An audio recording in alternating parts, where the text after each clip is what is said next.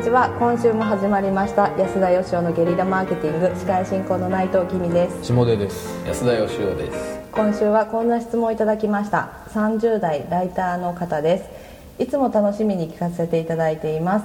我が道を進みがちな安田さんと冷静さを持った下出さんのバランスが絶妙です。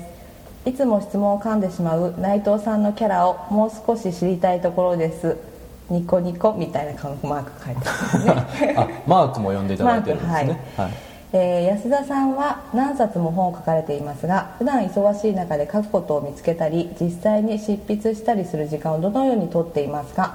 また日常や雑務に流されて時間が取れない時などにどのように乗り越えていますか？また例えば全くイメージの異なる小説かっこメルヘンとかファンタジーとかでしょうか？を発表するとして本気で売ろうと考えた場合に同じ名前にしますか別のペンネームにしますがマーケティングの観点から教えてください。はいということでせっかくねいつも質問を噛んでしまう内藤さんとか書いてくれてるのに 噛まなかったですね。そうなんですよ。はい。やそうなんですよとかよくわかんない結構最近慣れてきたもんですよ。あ本当ですか、はい。あ素晴らしいですね。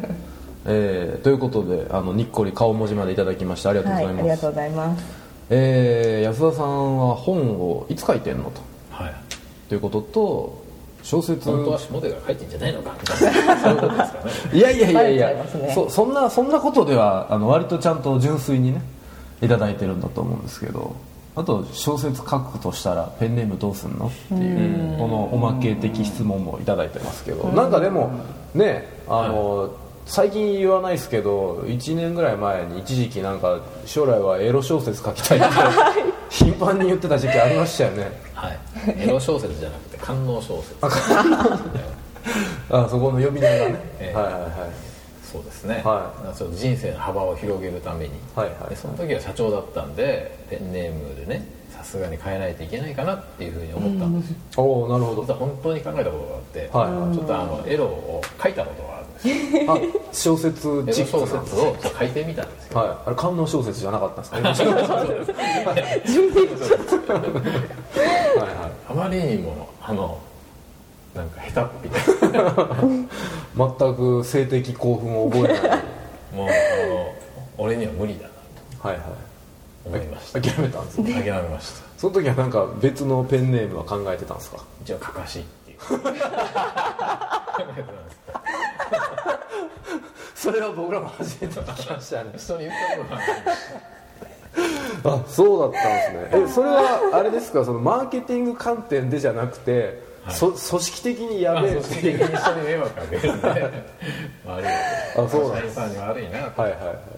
えじゃあそれが観音じゃなかったらどうします？別に本名で出してもはい。差し支えはないですわまあ僕は基本的に本名でしょうね。あーのそうなんですね。なんか書くもんによって名前変えるっていうのはあんま好きじゃないんで。はいはい。はいだけどマーケティングの観点から言ったら変えた方がいいでしょうね。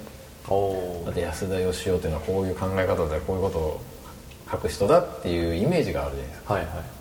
それがない方がメルヘンとかだったらいいんじゃないですかやっぱり。でもなんか例えばあのちょっとでも知ってる名前の人の方が売れるかもしれないみたいな観点もあるわけじゃないですか。うん。それよりもデメリットの方が大きそうですかね。の方が大きいんじゃないですかね。まあね安田さんが突然メルヘンとか書いてもね あの人材は育たないとか書いてた人ですからね。そうですね。でもあの死ぬ前に僕の一つのテーマはあの星の王子様を超える絵本を描きたいっていうのがあってですね、あの僕の中ではやっぱこうあの人間ほどバカバカしい生き物はないと。尊敬とか真面目にとか言ってる割にこれほどバカバカしい生き物はないと思うんですね。はいはその人間のバカバカしさを世界共通で誰にでも分かる形で書いた最高峰の本が僕は星の王子様だと思ってて。あれより面白くあれより分かりやすく人間のバカバカしさを表現できるところに行き着きたいなっていうのがありますね。なるほど。まあじゃあその時には安田義雄名義でそれとも別ネームで、安田義雄で。安田義雄で。サンテクジュペリみたいな。や安田義雄みたいな。一緒でえーそれともう一個何でしたっけ？書くそう時間ですよね。そうですね。あの普段忙しいと思いますけど各テーマはねいつ考えてんのということと実際書くのはどういう時間を見つけてんのというところですね、書く時間はですねあの僕はもう決まってて朝午前中平日の午前中とあとし週末の土日、はい。特に土曜日。土曜日は一日あの僕の中で書く時間と考える時間って結構近いんですけどもへでとにかくあの必ず365日とは言わないですけど360日ぐらいは必ずちょっとは書くようにしてます、毎朝はい。へやっぱ書くことってこう書ける日と書けない日があるじゃないですか、書けない日にも書くっていうことが結構大事で、えうん。だから平日の、えー時間朝の1時間とかあと週末の土曜日とかは他の仕事は絶対入れないですね、なるほどなるほど、はい、だからやっぱりそのいろんな仕事入ってきて忙しくなっちゃうっておっしゃってますけど要は優先順位の問題だと思うんですよね僕は、うんうんでやっぱり人間ってこうどんなに忙しい人でも1日24時間以上働けないじゃないですか。はね、週8日働いてる人っていないわけですないから働けないわけ、いうんうん。だからもうないもんだと思ってその時間は他の仕事は他の時間でやるっていう。なるほど。ふうに決めないと時間は取れない、だから本当に何か書きたいと思うんだったらまず書く時間を取るしかないんじゃない？ですか優先順位って難しいですよね、なんかアポイントなかったら暇でしょって見られたりするじゃないですか周りからは、あそこをねいやいやいやいやと言える強さが欲しいですよね。そうなんです。うん。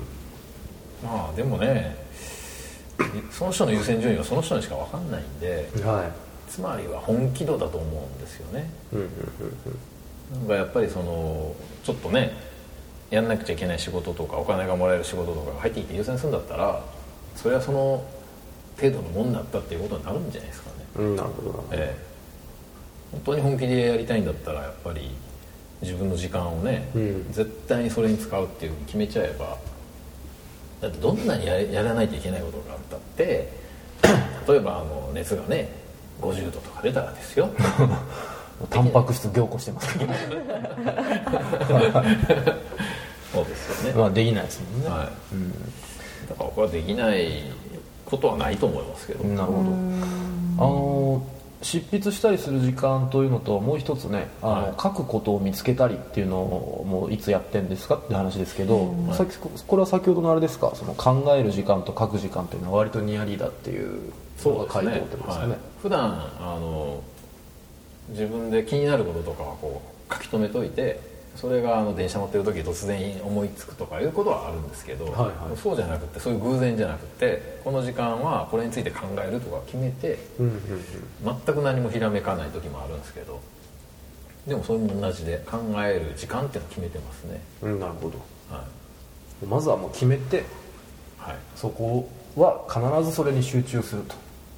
そうですね。それで何も起こんないかもしれないけど、うんうん。あのでもまあそういう時間の積み重ねでしかないんで、ただあんま長い時間をね短期間に取んない方がいいと思いますね。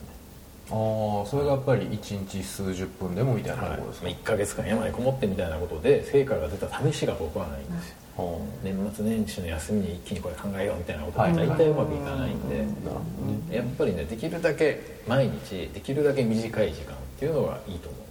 習慣化させていくと、はい、30分でもいいんで毎日30分も365日5年間やったらどんな本でも書けますよ、確かに。